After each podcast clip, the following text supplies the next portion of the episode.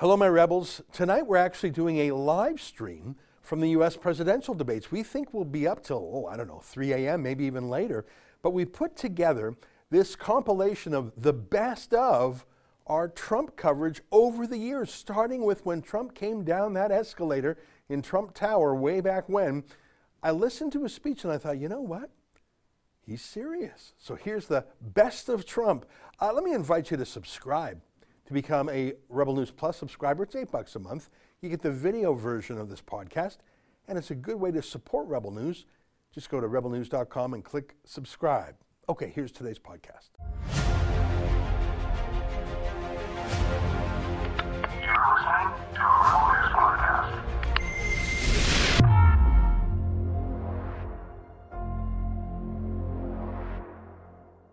Tonight, we're doing a special six hour U.S. election live stream tonight, and it's on right now. So please join us over there or enjoy today's Ezra Levant Show, the best of our Trump coverage. Why should others go to jail Why? when you're the biggest carbon consumer I know? There's 8,500 customers here, and you won't give them an answer. The only thing I have to say to the government about why I publish it is because it's my bloody right to do so. Hello, my friends. If you're watching this on the night of November 3rd, you can also catch us live right now on our YouTube live stream. We're going to be covering the election results all night in the U.S., and we're planning to stay up as late as 3 a.m., maybe later if necessary.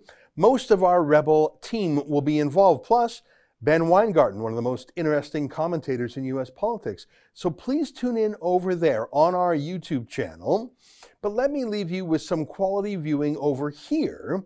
Tonight, let me invite you to look at some of our favorite Trump videos over the years, including to when he first threw his hat in the ring. Here's a very first video when I came out as a Trumper. It was way back when Donald Trump first announced he was running for president. I got to say, when I first heard it, I laughed. I thought, was this just some celebrity stunt to get more media coverage for the boss of The Apprentice TV shows.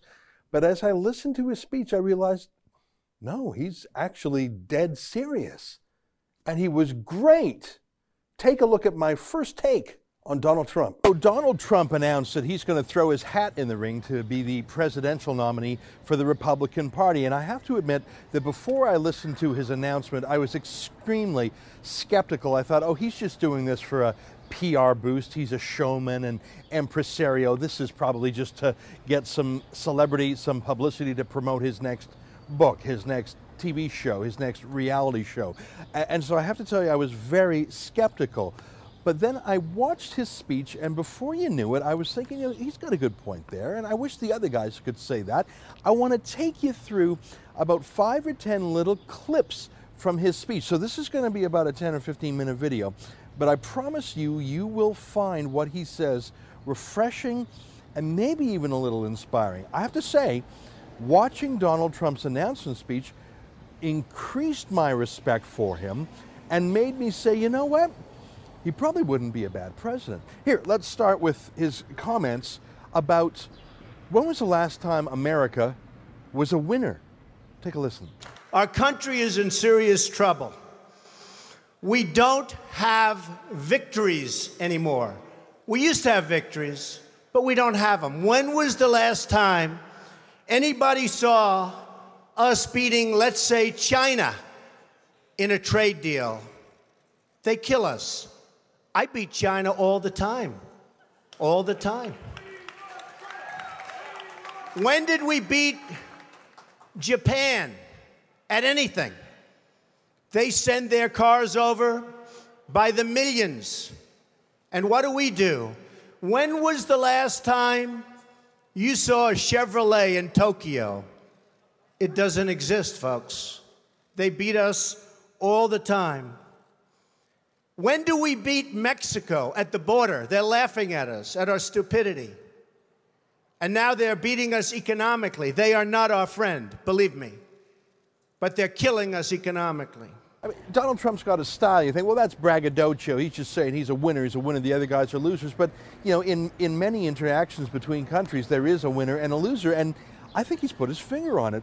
Where is America riding tall in the saddle like under the Reagan years? Where is America winning? You don't even hear the desire for America to be number one in Obama or Hillary Clinton.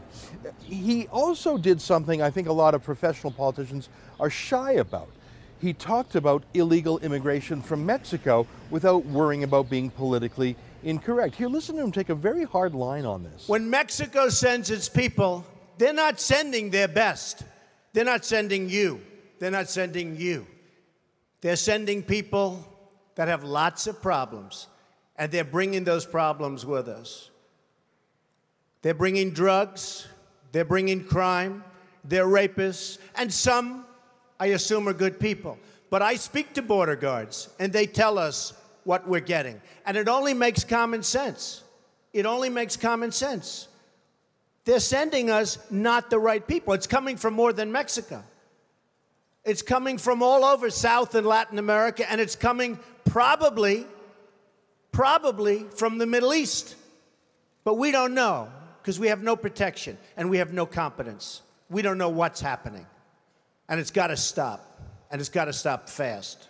It takes some courage to say that, but I have to say it is actually a progressive position to be against illegal immigration. I mean, first of all, America has a ton of legal immigration. It's not like America is against immigrants, but as he points out, these people sneaking across the border from Mexico are not the world's most attractive immigrants. But if you care about poor people, why would you bring in untrained, unskilled, uneducated competitors to compete against?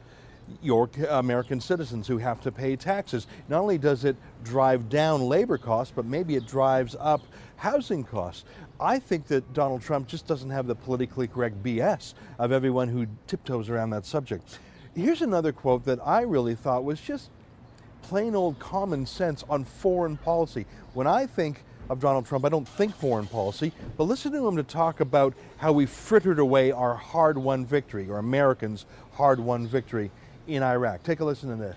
Iran is taking over Iraq, and they're taking it over big league. We spent $2 trillion in Iraq. 2 trillion.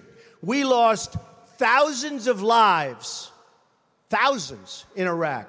We have wounded soldiers who I love. I love. They're great. All over the place. Thousands and thousands of wounded soldiers. And we have nothing. We can't even go there. We have nothing. And every time we give Iraq equipment, the first time a bullet goes off in the air, they leave it. Last week I read 2,300 Humvees. These are big vehicles were left behind for the enemy. 2,000, you would say maybe two, maybe four? 2,300 sophisticated vehicles they ran and the enemy took them. He's right. And it's awful because Barack Obama pulled out the troops precipitously. Now the Iraqis abandon uh, their positions at the first whiff of gunpowder. Things are actually worse there now. It's, it's it, the amount of blood and treasure that is being spent. Donald Trump says it more clearly than many foreign policy experts. I have to say, I was watching the speech, I was liking it more and more. But I think maybe the most important thing he said was just a general comment on himself and his personality and style versus Barack Obama and Hillary Clinton. Do you love America? Are you a booster? Are you a cheerleader? Because that's sort of what Donald Trump is. I mean, he makes deals, but he's a high level guy. I don't think these days he gets right into the minutiae of it. But he has a momentum and a confidence, and he points out that America lacks it. Listen to what he says he thought Barack Obama would be like in 2008 versus what Obama has been like. Take a listen. You know, when President Obama was elected, I said, well, the one thing I think he'll do well, I think he'll be a great cheerleader for the country. I think he'd be a great spirit. He was vibrant. He was young. I really thought that he would be a great cheerleader. He's not a leader, that's true. You're right about that.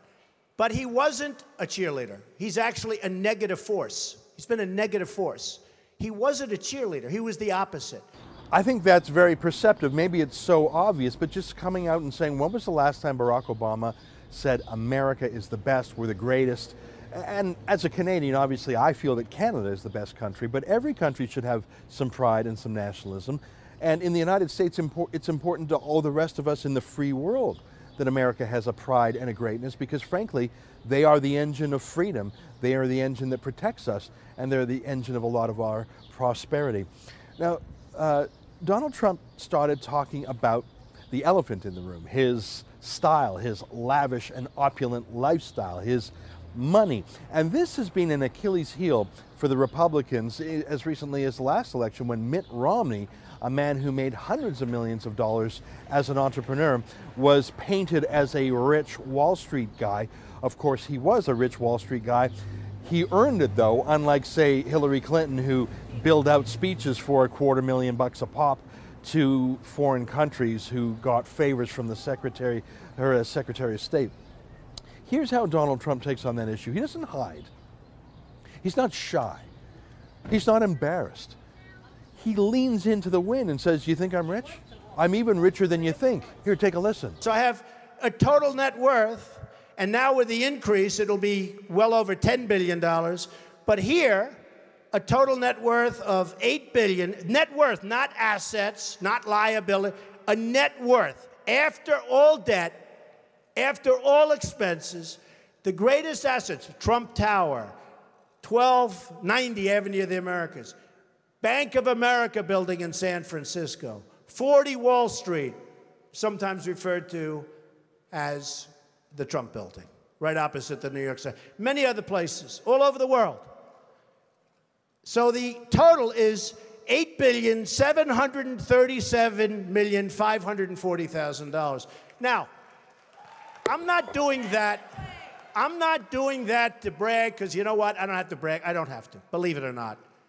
I'm doing that to say that that's the kind of thinking our country needs. And you know, he's got a point. The reason why people like Donald Trump, those who do, is because he made it. Yes, he was born into a wealthy family, but he added a bunch of zeros to it.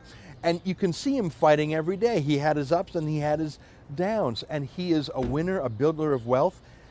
All of America used to be that way. American dreams were about coming dirt poor to America, looking up at the skyscrapers when you arrived in New York City and saying, one day I'm going to own that, one day I'm going to build that. It's not about the, you know, if you're poor, staying poor or being an entitled welfare case. Barack Obama has entrenched welfareism and entitleism Donald Trump is saying, no, I'm rich. I'm richer than you think. I want to tell you how rich I am, and I want you to be the same way. Is it crass cheerleading? You could call it that. Or you could call it someone who hasn't forgotten the American dream and wants to inspire, inspire million of others, inspire millions of others. I think America is missing a little bit of Donald Trump. I want to give you his summary comments. I mean, at the end of his speech, he just went through and checked a bunch of boxes. I got to tell you, he did a good job. You be the judge and tell me what you think. Take a listen. Just to sum up, I would do various things very quickly. I would repeal and replace the big lie Obamacare. I would build a great wall, and nobody builds walls better than me, believe me. And I'll build them very inexpensively.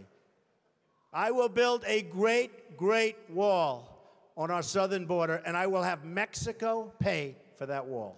Mark my words. Nobody would be tougher on ISIS than Donald Trump. Nobody.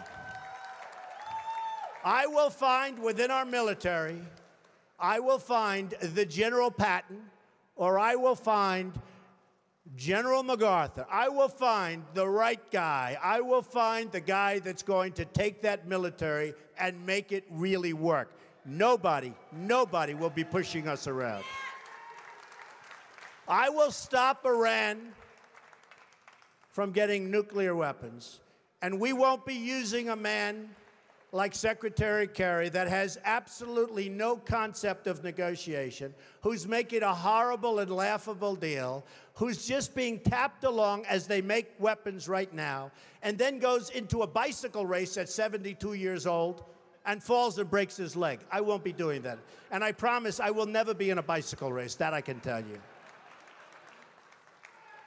I will immediately terminate President Obama's illegal executive order on immigration. Immediately.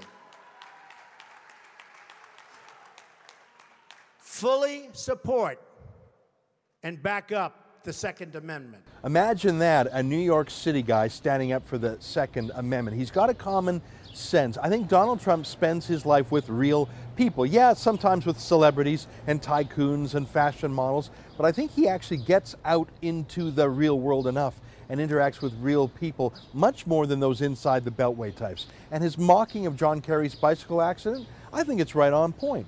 Donald Trump is a hardball negotiator. He wrote a book on the subject. You could not do worse than Barack Obama in his negotiations with everyone from China to Iran. I don't think Donald Trump will become the nominee, but I think he taps into a vein of Americans saying the America in 2016, 2015 is not the America that we're supposed to have. We need someone to make it great again. People who think that, they'll look at Donald Trump and say, I don't know if he's the man to govern, but he's certainly the man to cheerlead and to point the way. Oh, I was an early Trumper, that's for sure. And my God, is he delivered. Sure, he's rough and rude sometimes. So what? Look what he's actually done.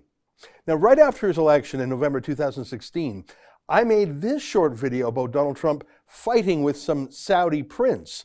I wrote this video quickly and didn't give it too much thought, but it went on to become my most watched video ever. More than 5 million people watched this. Take a look. So the Saudis cut a $25 million check to the Clinton Foundation, as you probably know. I mean, it was a ruse. Governments don't need to donate money to charities. They could spend the money themselves directly. They don't need tax receipts, which is what a charity would offer a regular donor. The Saudis could just give money to whatever they like. And look, they're dictators. They're not particularly known for their humanitarianism. Can we be honest, please? It was a $25 million down payment on a Hillary Clinton presidency. It was influence buying, a legal bribe, though I don't think it would have been legal for anyone other than a Clinton to do. Anyways, the Saudis were pretty pleased with themselves. Every poll and every expert said Hillary Clinton was going to win. And then she lost. Wow. I'm guessing there are a lot of voicemails on Clinton's phone, a lot of emails going to whatever secret email service she's using now, asking for a refund. But look at this. Here are a few comments made by Saudi Arabia's most well known prince, Prince Al Walid Talal, billionaire, investor, owns huge chunks of Citibank and the Four Seasons Hotel, and also Fox News and also Twitter. He's a Saudi prince who owns huge swaths of American media. And he lives like you'd expect a Saudi billionaire to live yachts, jets. Anyways, he hates Donald Trump because Trump is against terrorists.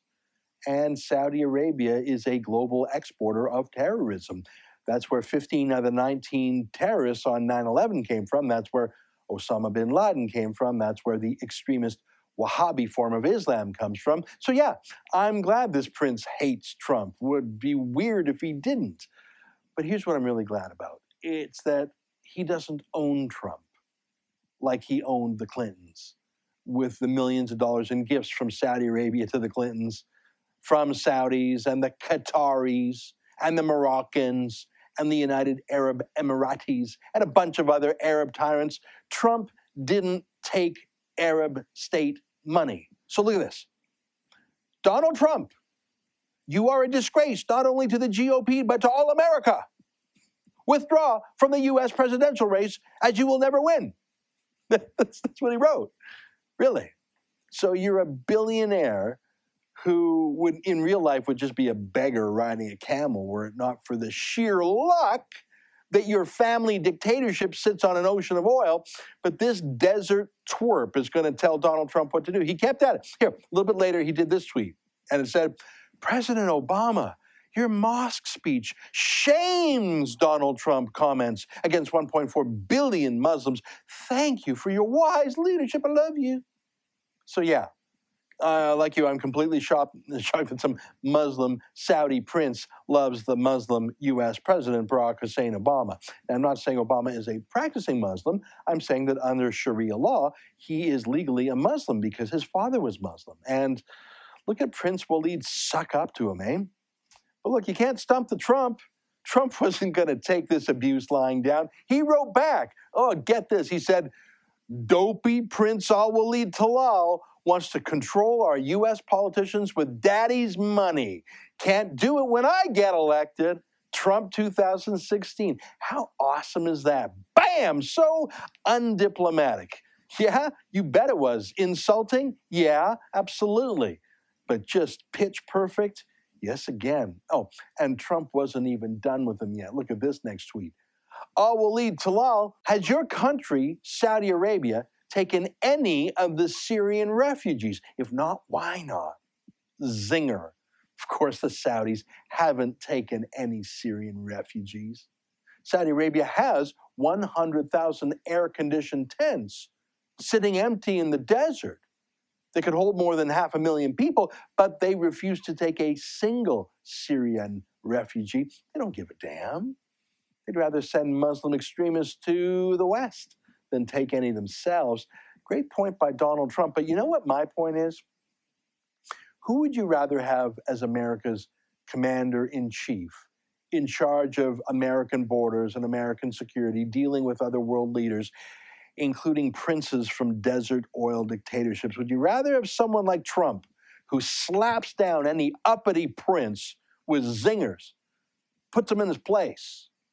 Or the oily Clintons, who saw any foreign leader as a potential source for cash and who preferred to take tens of millions of dollars from foreigners behind closed doors. Yeah, America made the right choice in this election, don't you think? Isn't that funny? Trump and the Saudis have become fairly close and they're helping to broker Middle East peace. Would you believe it? Now, one of my favorite things about Donald Trump is his support for oil and gas and fracking and pipelines and mining, and his derision for the United Nations and global warming activists. Here's an old video I did on that. This is from 2017. What do you think? Today, Donald Trump pulled the plug on the global warming scam, not just the junk science, but more importantly, the entire industry that is built up around it of bureaucrats and diplomats and politicians and lobbyists and people seeking grants for this and that and taxes. Uh, here, take a listen. The United States will withdraw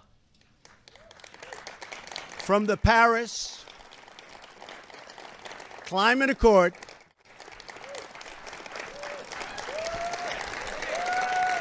Thank you.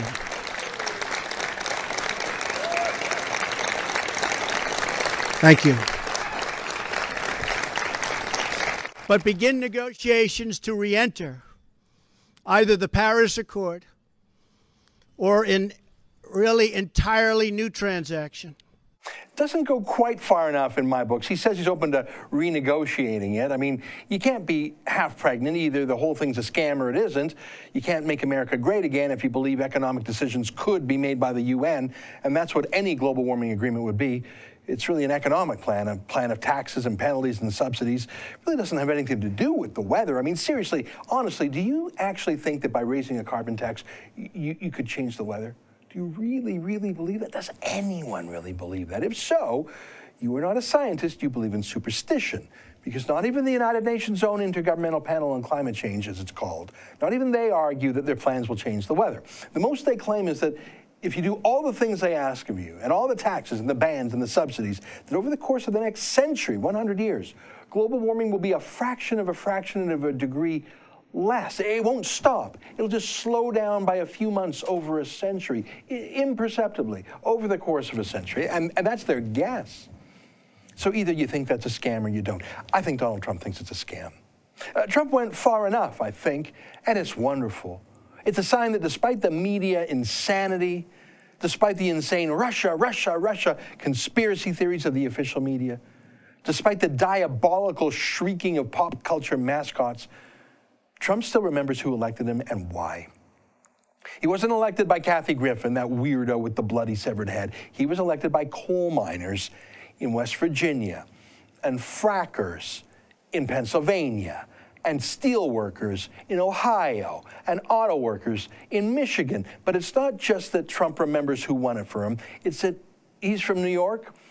And so he's always on alert for scams and cons. New York City is a city that, in some ways, is or was synonymous with being mugged.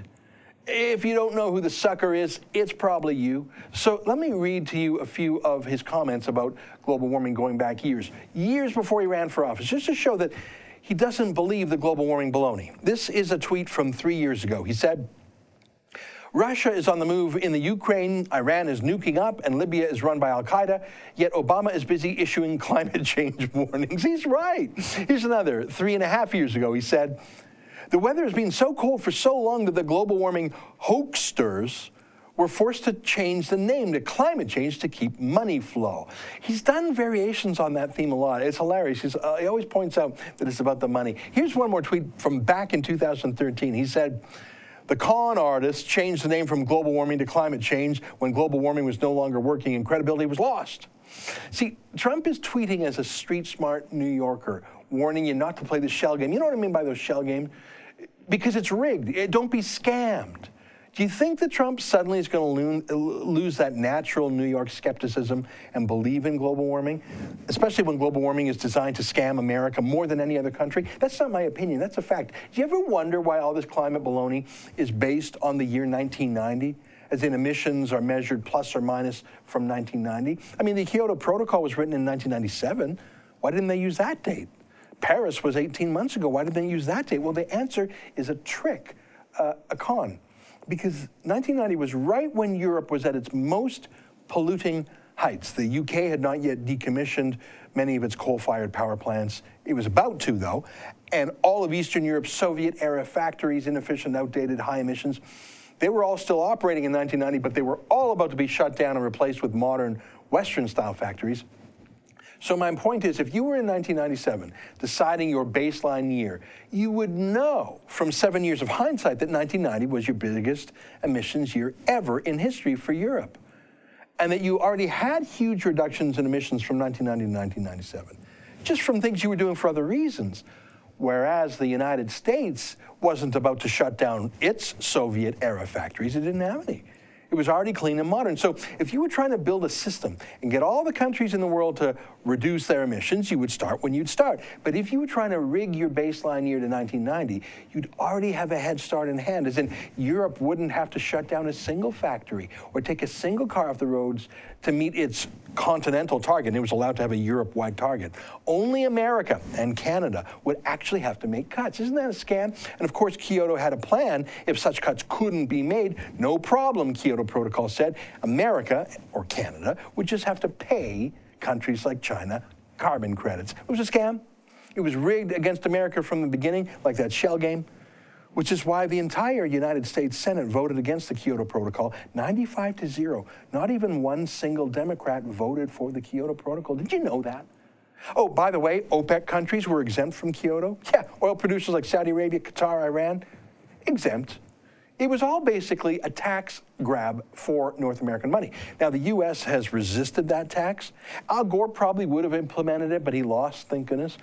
And isn't it interesting that for all of his years of talk, the years when Obama controlled the White House and both houses of Congress, he did not bring in a carbon tax. He didn't even try. Uh, he wasn't that crazy. Sure, he brought in a bunch of bullying EPA laws. Actually, not laws so much as edicts, just executive orders, because he knew not even Democrats in Congress would go along with it, certainly not the Senate. Still, he hurt America, I mean, as he promised he would. If somebody wants to build a coal power plant, they can. It's just that it will bankrupt them because they're going to be charged a huge sum for all that uh, greenhouse gas that's being emitted. Now, that was awful, but Hillary Clinton campaigned on going even further. I'm the only candidate which has a policy about how to bring economic opportunity using clean, renewable energy as the key into coal country. Because we're going to put a lot of coal miners and coal companies out of business. Yeah, can you imagine? Of course, she blames the Russians for hacking the election instead of dumb comments like that. Well, look, her plans to lay off coal workers didn't happen.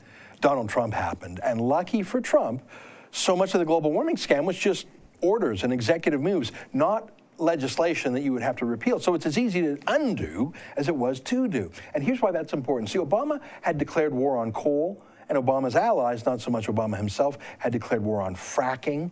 But the threat of carbon taxes and regulations was always present. Global warming was a nonstop talking point for anything in America. It was even the excuse Obama used for not attacking ISIS oil tankers. We don't want to destroy these oil tankers because that's infrastructure that's going to be necessary to support the people um, when ISIS isn't there anymore. Um, and it's going to create environmental damage.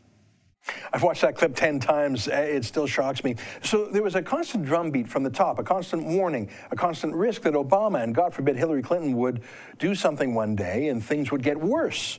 It was like having a gun pointed at you if you're an industrialist. Well, now at least that is gone, and the gun is a starter pistol telling American industry of every sort to build, drill, dig, mine. So it's a psychological change mainly, a lifting of the worst regulations in a few cases, and as we told you about Trump's proposed budget, cutting the EPA by 31%, laying off literally thousands of job killing bureaucrats. That's huge. It's a relief, it's a signal. It's an international signal too. If you want to be a competitive uh, competitor to the United States now, you can't have a carbon tax on your own goods and services. If you want to sell into the United States now, you can't have a carbon tax. It just prices you out of the market.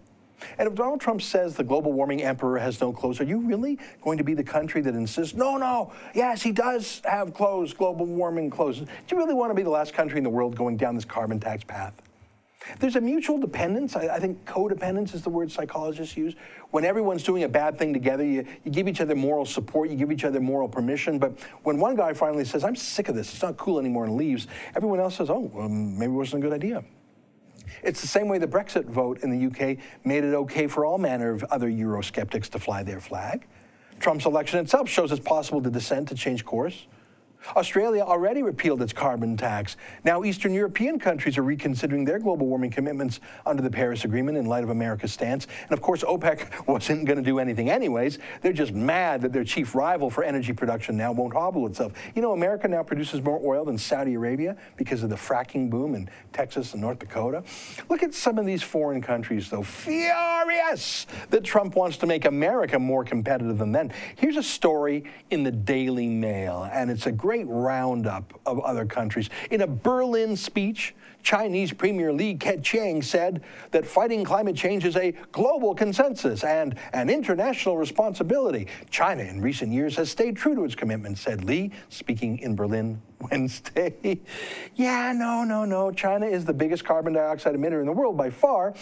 American CO2 emissions have fallen for 10 years straight, by contrast. China's are growing every year. Not that I care about carbon dioxide, it's harmless. It's all the real pollution in China that's a worry, like smog. But for China to lecture anyone on the environment or even on CO2 is pure comedy.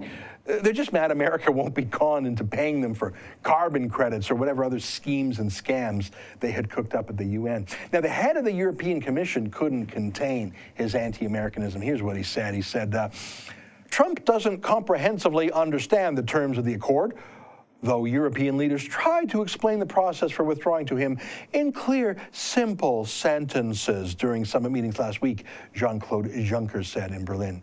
It looks like that attempt failed, Juncker said. This notion, I am Trump, I am American, America first, and I am getting out, that is not going to happen. yeah, I just think it happened. I think Trump completely does understand the global warming scam. He understands that it is a scam. Here are dozens of comments Trump has made over the years on global warming. I think he's pretty much figured it out, don't you?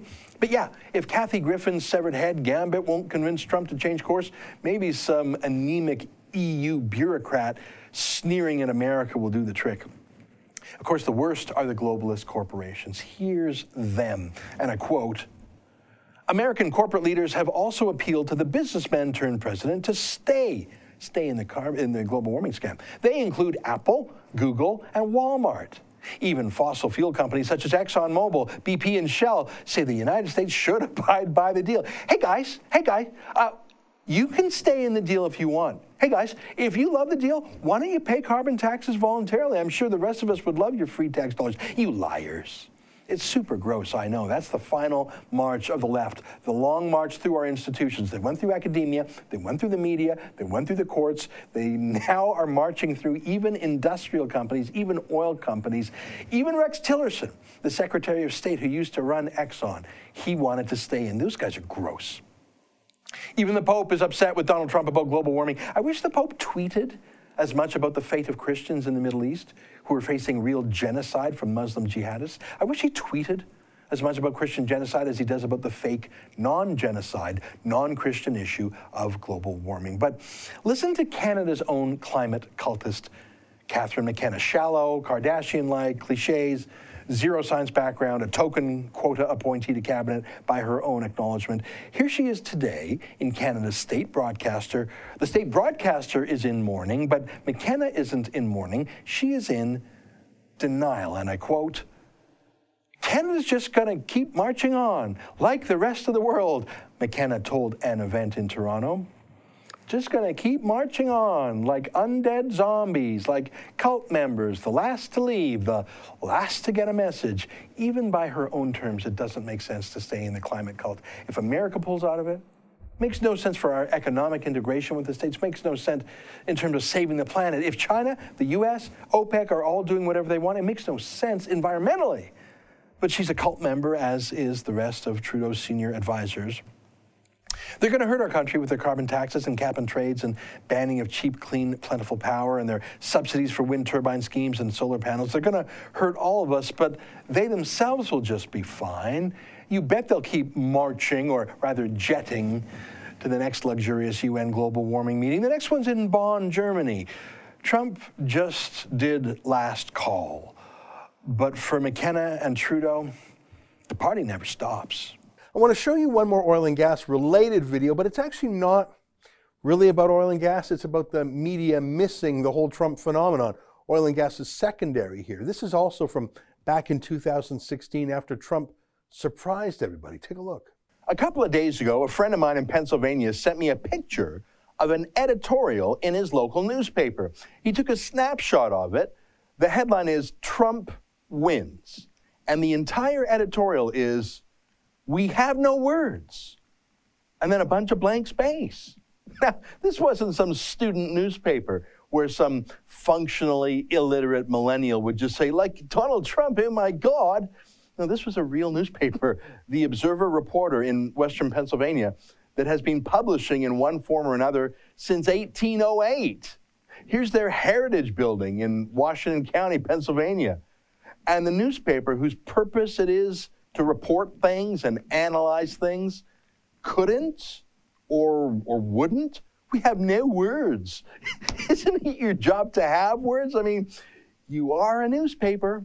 It was so embarrassing that one of the paper's owners wrote this letter. As a former half owner of the Observer Reporter, I disassociate myself from the insulting blank page editorial about the election for President of the United States. My wife, Sally D. Northrup, who does own a small portion of the paper, is mortified. Can you imagine that? Your own owners are disowning you. The newspaper seems to have deleted the original editorial from its website, but of course, the internet is forever, and there it is, immortalized on Google Cache. But look, their editorial was stupid, but it was honest. I believe that the editors had no words because they had no clue. They don't know what to say because they don't know what arguments to make. At least that's more honest and more fair than lashing out at Americans, calling everyone racist, sexist, homophobic, transphobic, whatever. So I actually prefer the Observer reporter to say the New York Times or CNN, who have no clue either, but cover up their ignorance by just insulting everyone and calling everyone names. But don't you think a newspaper especially a local newspaper in small town West Pennsylvania, don't you think they should have a clue? If not about Donald Trump, at least about their own readers. Because Washington County went for Donald Trump huge 61% for Trump, 36% for Clinton. Now, in 2008, Washington County was pretty much 50 50 Republicans and Democrats. Then in 2012, it went Republican by a 13% margin. And then last week, a huge 25% margin. That's 24,000 votes. And remember, Pennsylvania, the whole state, only tipped Republican by 65,000 votes. Washington County was almost half of that gap. Washington County helped flip all of Pennsylvania into a Republican state for the first time since 1988. And the local newspaper had no clue about what's happening all around it. They were literally sitting on the story of the year rural, small town, blue collar America, Rust Belt, coal country, steel mills, folks who used to vote Democrat, now voting Trump nearly two to one. But they have no words. Oh my God. Hey, can I help a bit? I mean, I'm a Canadian, but I've been to Washington County three or four times in the past few years, which is probably three or four times more than Hillary Clinton visited. Here I was stopping at the Turtle Twist, naturally. But actually, I went there to study how a poor Rust Belt part of America can make an economic comeback. See, Western Pennsylvania used to be all about coal and steel, but that's been tough going for 20, 30 years, partly because of cheap competition from the third world, and partly because of Democratic Party elites like Hillary Clinton. We're going to put a lot of coal miners and coal companies out of business. And partly because of Barack Obama, too. So if somebody wants to build a coal powered plant, they can.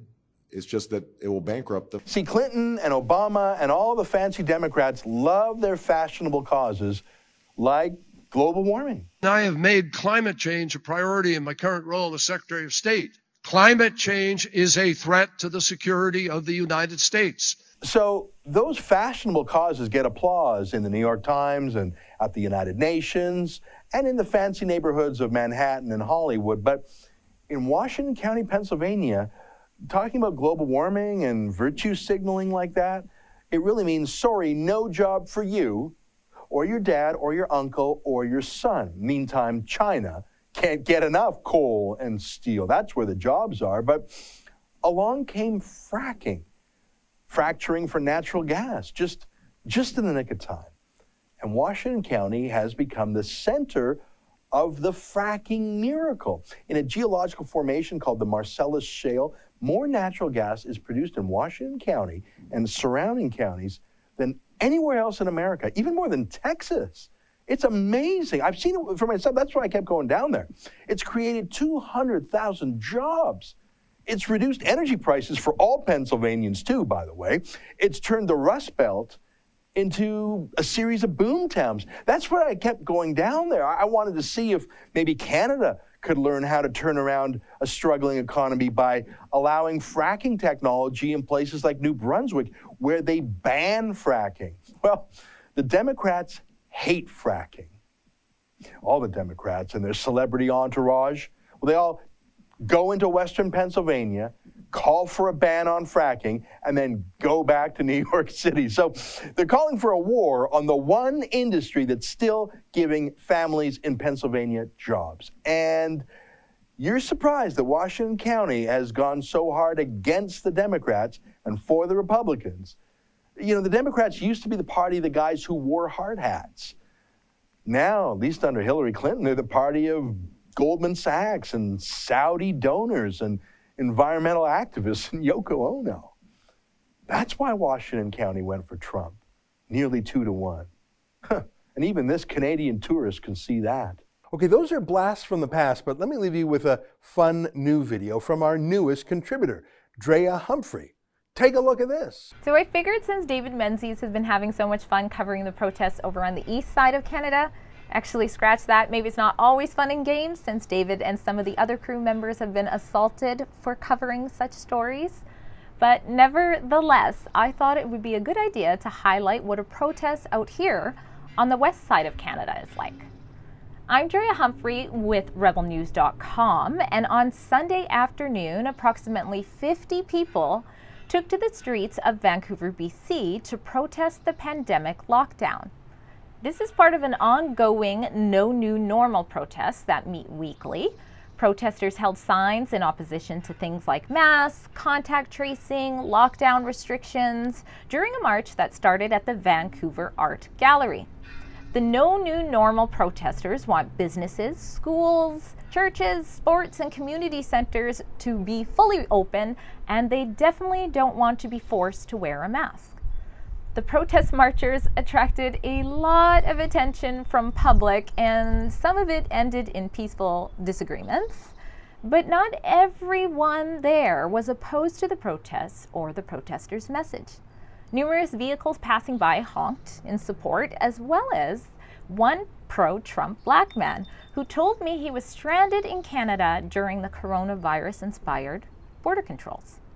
I asked him about Black Lives Matter, Canadian media's obsession with hating Trump, the pandemic new normal, and what he thinks is behind the new societal discord. I think you're really going to enjoy or be blown away, I'm not sure, at what he has to say. Check it out. Okay, so you were just walking right by the protest and you kind of just said, hey, those are my people. Right, absolutely. Because I've been preaching the truth, uh, realizing that this whole COVID situation is all bullshit. Um, let me mic up. Oh, sorry, I'll just hold it. Okay. Yeah, I just been realizing that this whole COVID thing has just been all bullshit. Um, propaganda, uh, ways for them to continuously keep these borders closed. Uh, the whole lockdown just had a whole effect on our whole our whole immune system, our whole our whole health, and um, you know they just want us sick. And what perfect the perfect timing with this election coming up in November. Um, and now, like I'm an American citizen. I actually been stuck here in Canada since this whole situation has transpired. Yeah, so Okay, so you're seeing both sides of everything. right. What do you think about Canadians' obsession with hating Trump? What do you think that's all about? it's the propaganda. Um, and I really think that I would advise people to use. For me, I didn't really know too much about politics, but what I seen was there was a couple times there was headlines saying Trump said this, Trump said this, and after thoroughly investigating and watching the video or whatever was that whatever media or content was being promoted, and uh, I actually got to see what Trump was actually saying. It wasn't whatever the headlines were being pushed. So for me, I've never seen in America, honestly, in all my life, I've never seen, um, and not, and not to be not to put labels on it racist, but white media attack a white man so much. I've never seen it ever in my life. So I think that obviously there's something that he must be doing right because you know these people own all the all the major media outlets. And um, you know, I know that they put they put propaganda out just for people to believe this, this narrative, that narrative. But if people do the research and just and, and just dig a little deeper and have an open mind, that they'll realize that like, you know, Trump is actually for the people. And um, I think that just you know, America has just pressed this narrative that I think that you know people just assume like people, you know, most people are sheep. It is what it is. You know, I ain't here to play no games. But I feel like most people are just sheep, and they fall into this into this way of thinking because that's how most people think. So, Right. I just I just my, my advice is for people to just do your do your due diligence, do your research, um, just dig a little bit deeper, and kind of block out the noise, the white noise, and everything that you've heard, and just kind of be informed, be informed, be informed for yourself not like being formed based on what this person has told you, that person has told you, um, but just do your own research and, and, and have an open mind and discover your own opinion. right. And then what about Black Lives Matter? Do you think that ties into any of all this, or But Black Lives Matter is government. Black Lives Matter is uh, uh, what, what's what's homeboy's name? Um, Marxists? Or no, no, no. Uh, uh, uh, uh, George Soros, government, Boule, like so. Black Lives Matter, the, the, the movement has been hijacked.